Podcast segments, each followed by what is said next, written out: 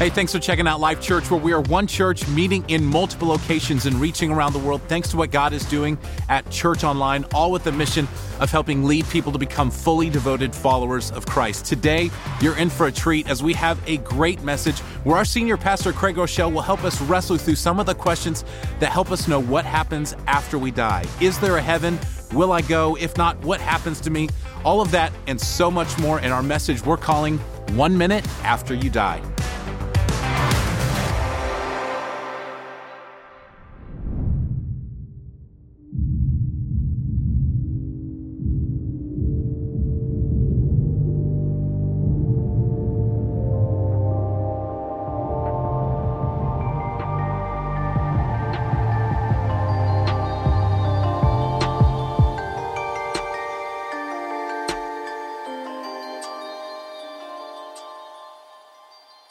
I am really excited to uh, share some truths today from God's Word. But before we do, I want to take a moment and just acknowledge the power of what we got to see at 31 different locations as hundreds and hundreds of people uh, are being baptized, going public with their faith in Jesus. In fact, uh, at my campus, I saw um, a dad who was baptized, who baptized his children. Uh, generations are being changed by the power of Jesus. And I want to just highlight a few different names of people at different locations that have come to faith in Christ. Uh, out of Life Church in Albany, New York, Troy and Marla, who were recently married, found faith in Christ together, baptized as husband and wife. We congratulate you on the work of Jesus in your life.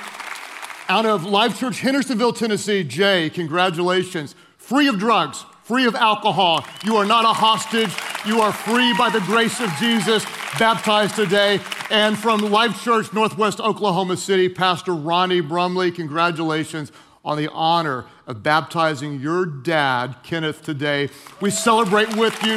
Life Church, these are just a few stories of over 13 hundred individual stories of the grace of Jesus. Can you feel it? We're not praying for revival, church. We are living in the middle of one. In fact, today we're starting a new message series that I know is going to impact a lot of lives in a really, really special way.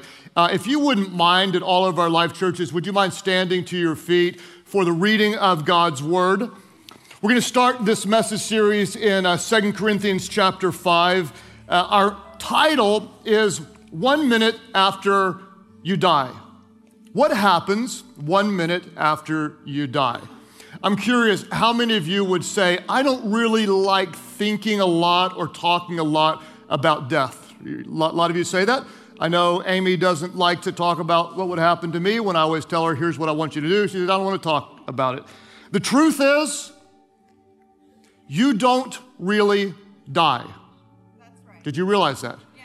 Your physical bodies will cease to exist, but you never cease to exist. You will live eternally somewhere. This is what scripture says.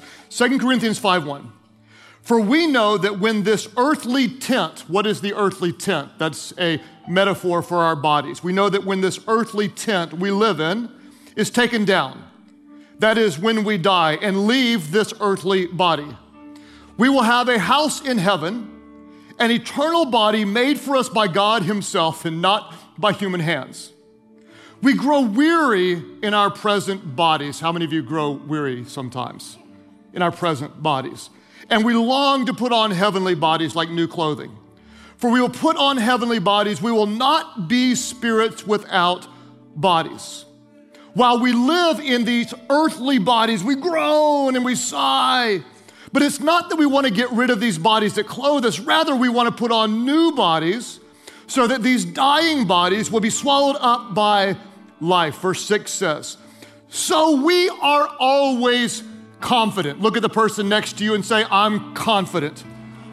So we are always confident.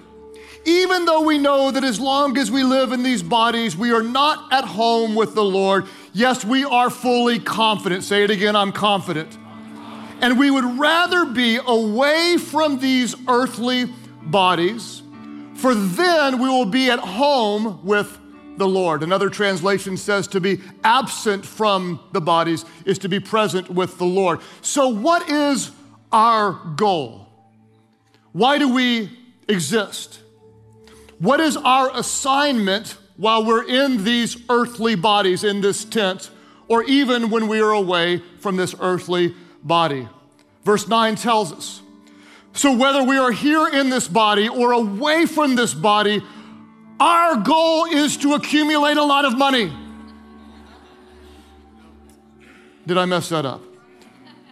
Our goal is to become YouTube famous.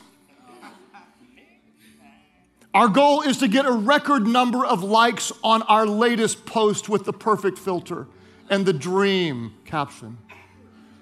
Our goal is a house with shiplap. I don't even know what that is, but evidently, to some of you, it's a really big deal.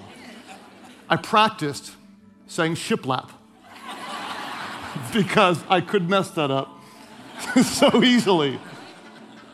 So, what is our goal? Whether we are here in this body or away from this body, our goal is to please Christ. Our goal is to live for Him.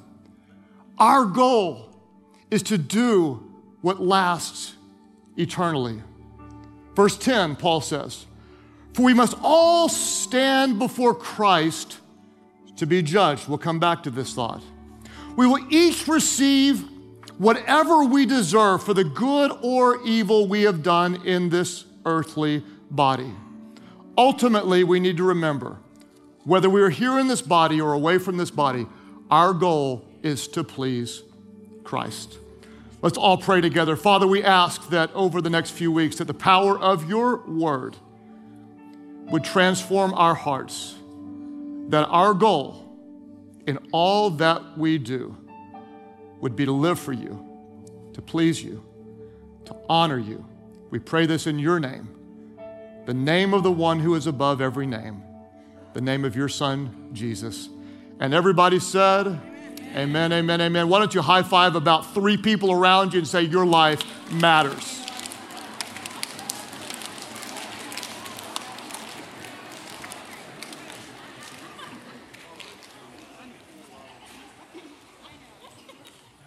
We're going to cover some, uh, some big topics, and what I want to do is I want to let Scripture do a lot of the work.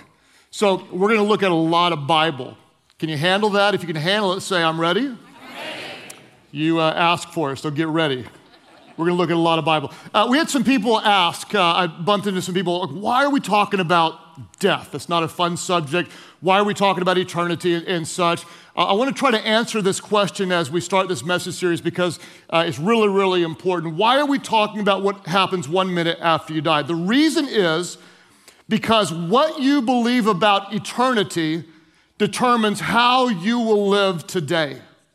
What you believe about eternity, it determines how you live today. If you believe that you are an accident, there is no God, there is no eternity, then you're gonna live a selfish life, uh, uh, life driven for the pleasures of this time, and everything's gonna be about now. If in turn you believe that you're created by a God for his glory, you will live somewhere eternally, it will shape the way you live. What we believe about eternity will determine how we live today. You will live somewhere. Your physical body will cease to exist at some point. Your soul will continue to live. Uh, next week, we're going to talk about the horrors of hell. Is hell a real place? What happens in hell? Who goes to hell? Why did God create a hell? Do you just play cards with a bunch of uh, fraternity brothers in hell? Is there real suffering? What happens in hell? We're going to talk about heaven in the upcoming weeks. Who goes there? What do you do there? Is it this boring, long worship service where you sing for thousands of years? Do you have new bodies? Do you recognize people? You know, what do you do in heaven? We're going to talk about that. Today, what I want to do is lay a foundation for our message series, One Minute After You Die. And I want to talk about three things that happen immediately after this life is done. Three things that happen after this life is done. We've talked about the first things. Number one, our physical bodies die. Scripture says this our physical bodies die. Hebrews 9, verse 27. Just as people are destined to what? Let's all say it aloud. Just as people are destined to die once. Let's pause there for a moment. I want to make sure you understand that according to recent studies, the studies are conclusive. One out of one people die. You're going to die. You're to die somehow. I don't know how.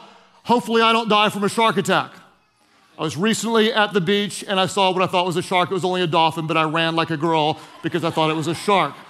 I watched Jaws when I was a little kid. To this day, I am scared to death of sharks. I did research about shark deaths because I have nothing to do during the week because I only work on Sundays. Actually, I work twice as much as most pastors. I work Saturdays and Sundays. I work really, really hard, but I have nothing to do during the week, so I researched shark deaths. And what I found was very comforting. I found that you're more likely to die from getting hit in the head by a champagne cork than you are a shark death. That brings me great comfort.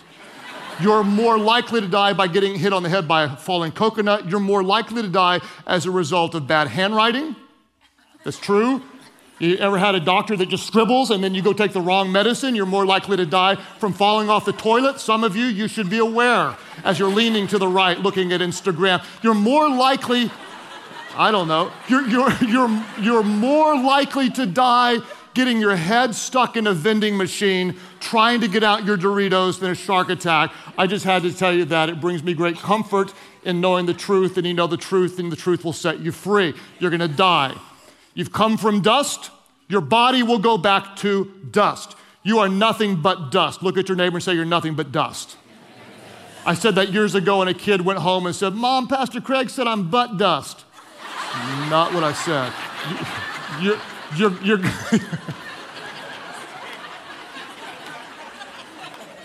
you got to love fourth grade boys and 50 year old men. They all think the same.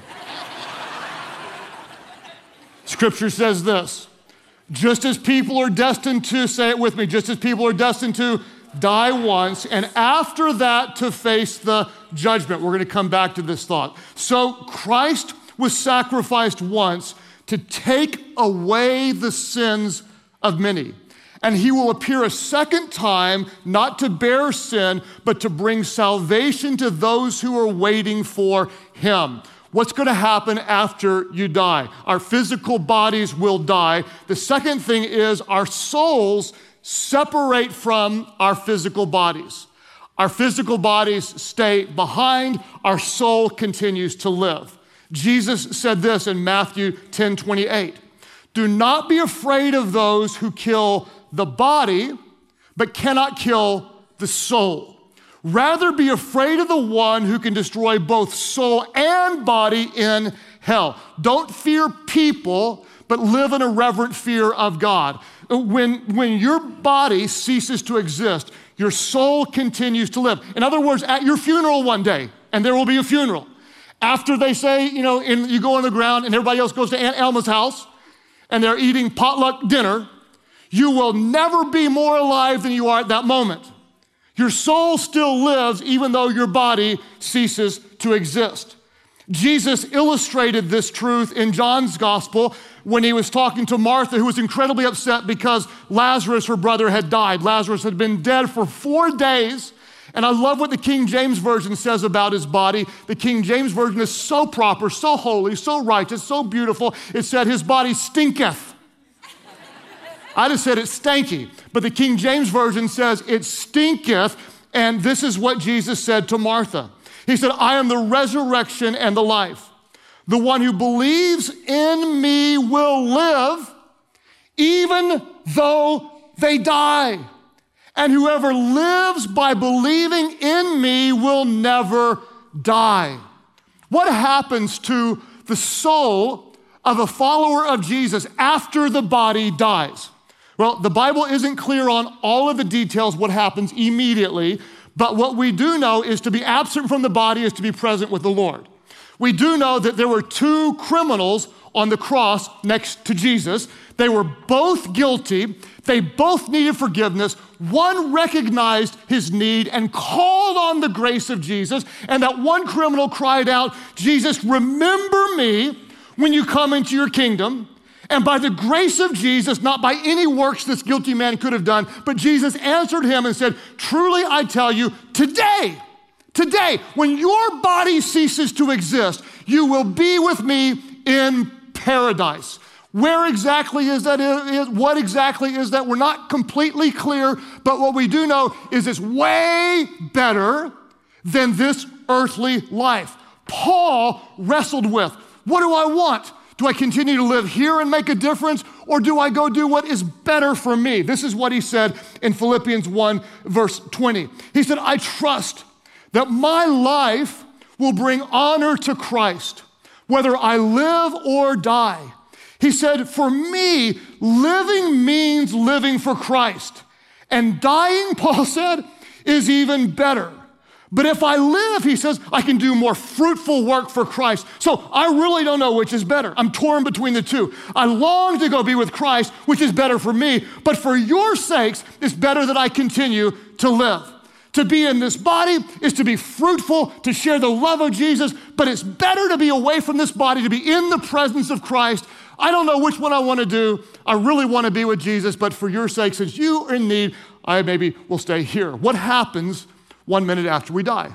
We know our, our physical bodies die, our soul continues to live and separates from our body, and then at some point, number three, we will all face judgment. Peter said it this way 1 Peter 1 17. Remember that our Heavenly Father to whom you pray has no favorites. He will judge or reward. He will judge or reward you according to what you do. So you must live in reverent fear of Him during your time here as temporary residents. Remember, this world is not your home. You're just passing through. This is just a short period of time in the eternal scheme of things. At the end of this life, we will be judged or we will be rewarded. Let me show you in Scripture two different judgments and talk about each one. The first is called the Great White Throne Judgment. The Great White Throne Judgment. Most scholars believe that the great white throne judgment is only for non believers, and I agree with, it's my opinion that that assessment is true. This is what scripture says in Revelation chapter 20, verse 11. John, who was exiled to the Isle of Patmos, had a vision given to him by the Holy Spirit of the things that were to come. And he said, This is what I saw. He said, I saw a what? Let's say it aloud. He said, I saw a great white throne and the one sitting on it. The earth and sky fled from his presence, but they found no place to hide. I saw the dead, both great and small, standing before God's throne. And the books were open, including the book of life. And anyone's name who was not found recorded in the book of life was thrown into the lake of fire. What is the lake of fire? We'll talk about that next week. What is this book of life? Here's the amazing news.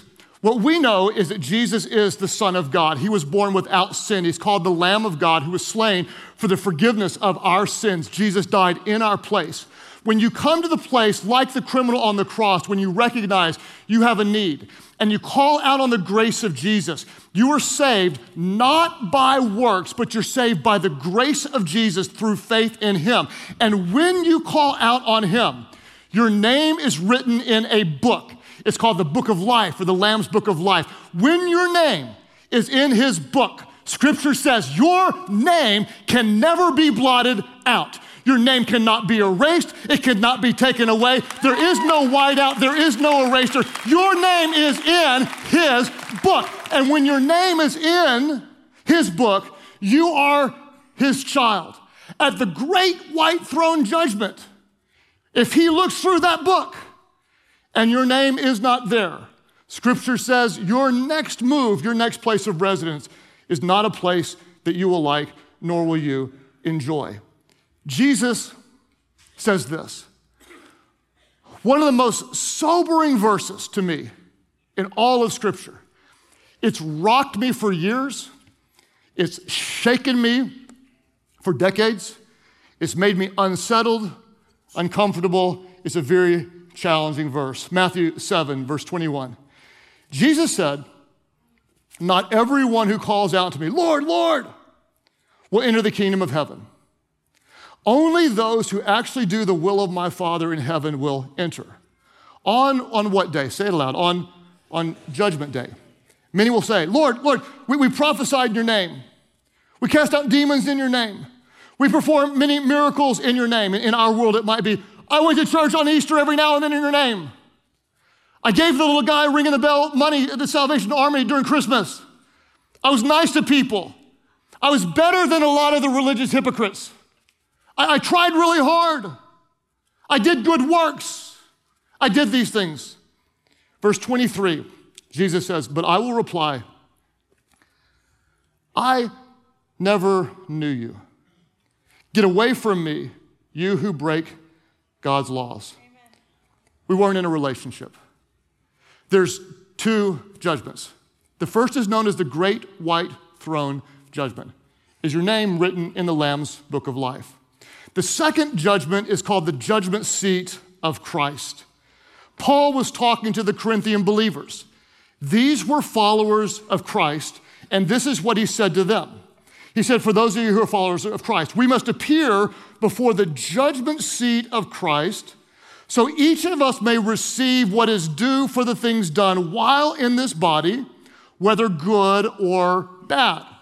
What is the judgment seat of Christ? It comes from the Greek word bema, and the bema is taken from the Greek Olympics. What was the bema? Uh, after, let's say, a race, the winners would come before the judge who would stand on the bema or sit on the bema, and the winners would be there's first, there's second, there's third. The judge would then give out the rewards or the prizes or the awards and say, here's the crown or here's the wreath for first place, here's for another one. The bema seat was not a place to judge, did you qualify? The bema seat was the place to say, we celebrate the fact that you finished the race that you were faithful, and here is the reward for what you have done.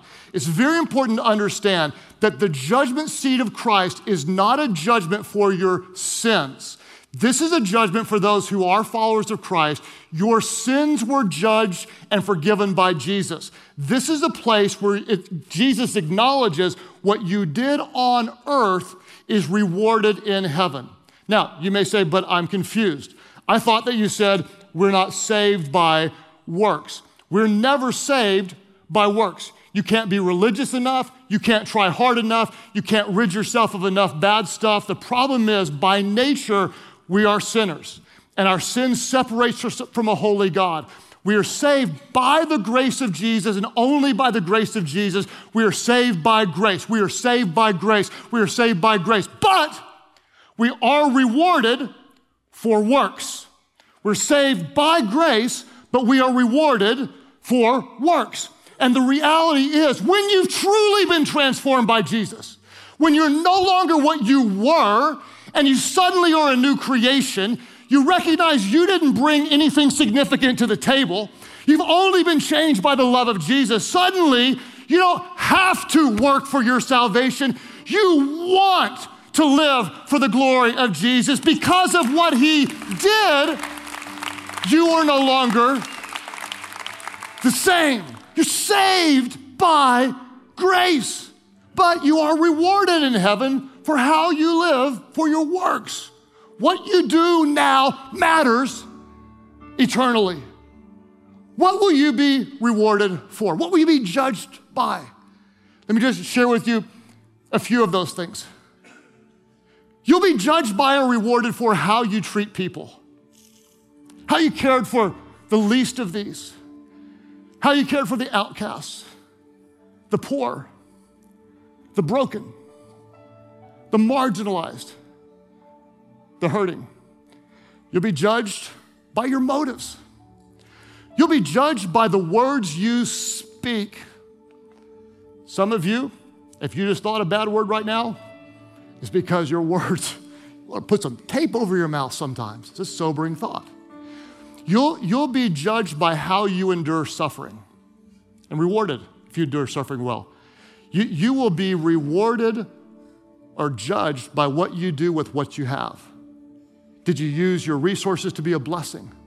Or did you hoard it all for yourself? You'll, you will be rewarded when you bring people to Christ. There's a crown, scripture says, for those who are soul winners. For those of you that led someone to Christ and baptized them this weekend, you will be rewarded by Jesus for what you did. Imagine this. Imagine. Imagine. Your life is over. Boom. One day it's going to happen. Your physical body ceases to exist. Game over. All the stuff you have is left behind. And you stand before Jesus. And imagine, you, you, you can't even stand. You, you fall to your knees, you kneel down. And then he takes a crown, perhaps, and places it upon your brow. And he says, Well done, my good and faithful servant. Well done. When you served kids every week, you made an eternal difference in their lives. You didn't even know it. But there are so many of them that are here today because what you did years and years ago. You prayed and you prayed and you prayed. You were the brightest light in your office. When everyone else laughed at you, you were faithful. No one else saw when you did what was right. You could have done what was easy, but you did what was right. Jesus will say, I noticed. I noticed. You didn't have much at all, but you always gave. You always tithed. You always used what you had to meet the needs of other people. I noticed. Well done. You shared your faith. Jesus will say to some of you, You visited me when I was in prison. You comforted me when I was sick. You gave me food when I was hungry. You gave me water when I was thirsty, and you'll be disoriented. Jesus, when, when, when did I do that? When did I do that? And he'll look at you. Jesus will look at you and say, What you did unto the least of these, you did unto me. What we believe about eternity impacts how we live today.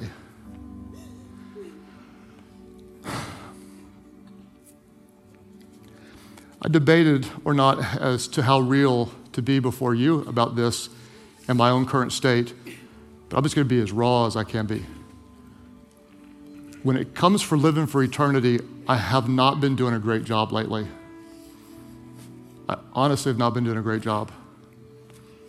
I'm a pastor and I do my job, but there's a, there's a life I live apart from my job, and in the life I live, I haven't been on my game. And I'll try to unpack it because I've really been looking at this and trying to examine the why. And here's what I thought the mistake I made is this I thought the longer I walked with Christ, it's been a long time now, the longer I walk with Christ, the easier it would be to be eternally minded. Here's the mistake I, I made, I didn't see.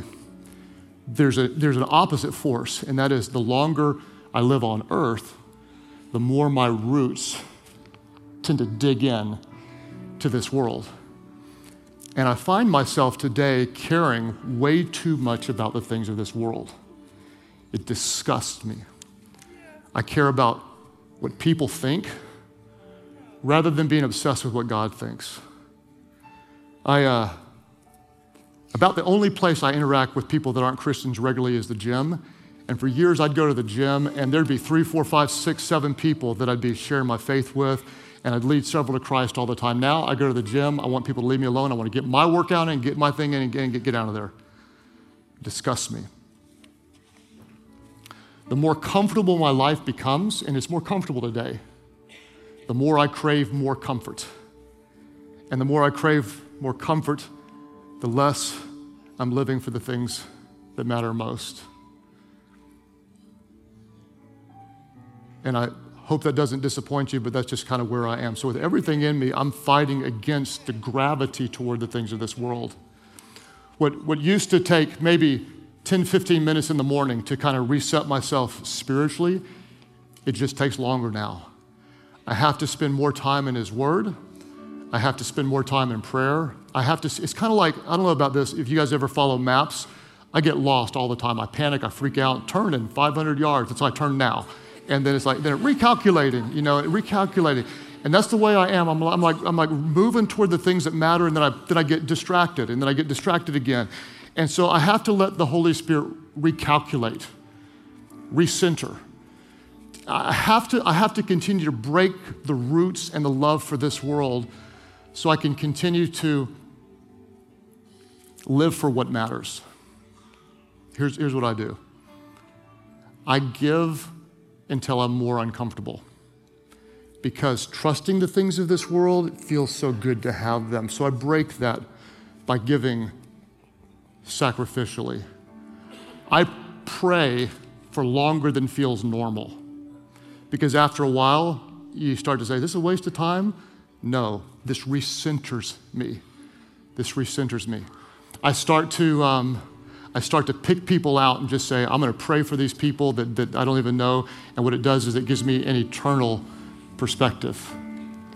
I spend longer in God's Word because I need it, because it's recalculating, it's recentering.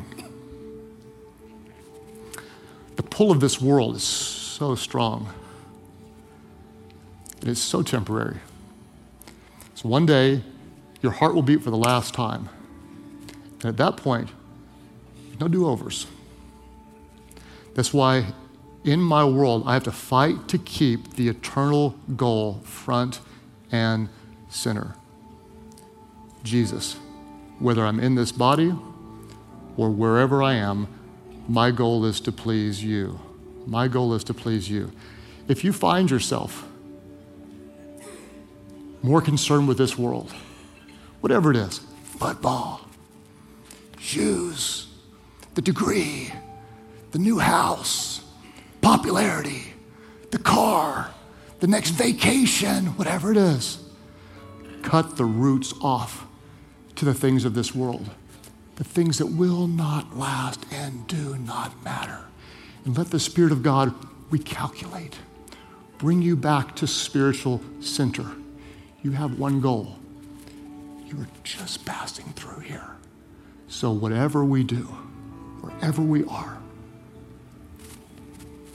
our goal is to please Him. Amen. Father, we ask that over the next few weeks, by the power of your word and the ministry of your Holy Spirit, you would recalculate us to an eternal mindset. God, help us recognize the power of the truth that what we believe about eternity will really impact how we live today. May we keep our eyes on the prize, living for you, glorifying you. All of our churches, as you keep praying today, I wonder how many of you would say, um, I'm not happy about it, but Craig, I can be a little bit like you. I am a follower of Jesus, but I think my roots have been getting deeper in this world, and I want to break those roots and be more eternally focused in the way I live. Would you lift up your hands right now? Lift them up high, lift them up high, lift them up high. Father, I pray for those that um, you're speaking to today. I pray, God, that we would take this wake up call seriously.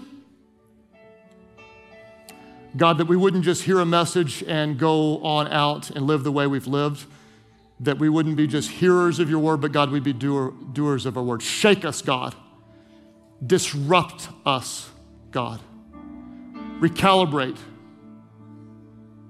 Take us back to your truth. God, I pray for those that um, maybe even recognize this, uh, they've drifted a long way from center. Desperate times calls for desperate measures. God, help us to change, to redirect, to refocus, to center around your truth. Not just to make slight adjustments, but God, overhaul us spiritually. Putting you first in all that we do. God, every day, Help us to center in your word, focus on your truth, live for your prize. May our goal every single day may not be about this world, but be about impacting what matters to you eternally. May our goal be to please you in all that we do. As you keep praying today at all of our different churches, nobody looking around, I want to just talk for a moment. Uh, if you've been around me for a while, I hope you'll know that my goal is never to use fear as a motivator. What is it that draws us to God? It's His loving kindness, it's His grace, it's His goodness, it's the love of God that draws sinners to repentance. But I would be, um, I, it would be incomplete for me not to share with you the totality of God's word. There will be a time when Jesus will say to some people, some of you here, I didn't know you. I didn't know you. You might say, but I went to Life.Church. I watched online. I listened to podcasts. I did good things. But he was saying, I did not know you. How is it that we're made right with God? Let me be crystal clear. We're never made right with God by our religious works, by our efforts, by what we do or what we don't do. The good news is so good because Jesus did for us what we are not able to do for ourselves. In God's love for us, He became one of us in the person of His Son Jesus, who was without sin. Therefore, He was qualified to be the eternal sacrifice for the forgiveness of our sins. He shed innocent blood on the cross died in our place, rose from the dead. Why? So that anyone, and this includes you, who calls out on his name would be saved, forgiven, transformed. It doesn't matter how dark your life is, doesn't matter how much you've done wrong. When you call on the name of Jesus, He hears your prayers and He forgives your sins. In all of our churches, there are those of you, you recognize you have a need. When you call on Him, at that moment, He forgives your sins you become brand new. The old is gone, the new has come. All of our churches, those who say, Yes, I need His grace. Yes, I need His mercy. I turn from my sins, I turn toward Him. I give my life to Jesus. That's your prayer. Lift your hands high now, all over the place. Lift them up, leave them up if you will. I want to just meet you eye to eye back here. One, two, three, four of you. God bless you guys. Right back over here as well. Lift them up, leave them up. Sir, praise God for you. Right back over here. Both of you right here, praise God for you. Right back over here. Oh my goodness gracious. Right over here on this side, say, Yes, Jesus, yes. I call on you, church online. You click right below me. Others today who say, I need His grace. I give my life to Him. Would you all pray with those around you? Everybody pray. Nobody prays alone. Pray, Heavenly Father, I trust you and give my life to you. Jesus, save me. Forgive all my sins. Be my Lord, be my Savior. Fill me with your Spirit so I can live for you, follow you, fulfill the goal to please you in all that I do. Break the roots that hold me to this world. Center my spirit to live for you. My goal is to please you in all that I do. You've saved me by grace. Now I give you my life. In Jesus' name I pray. Does somebody celebrate big? Somebody worship the goodness, the grace, the beauty of who God is.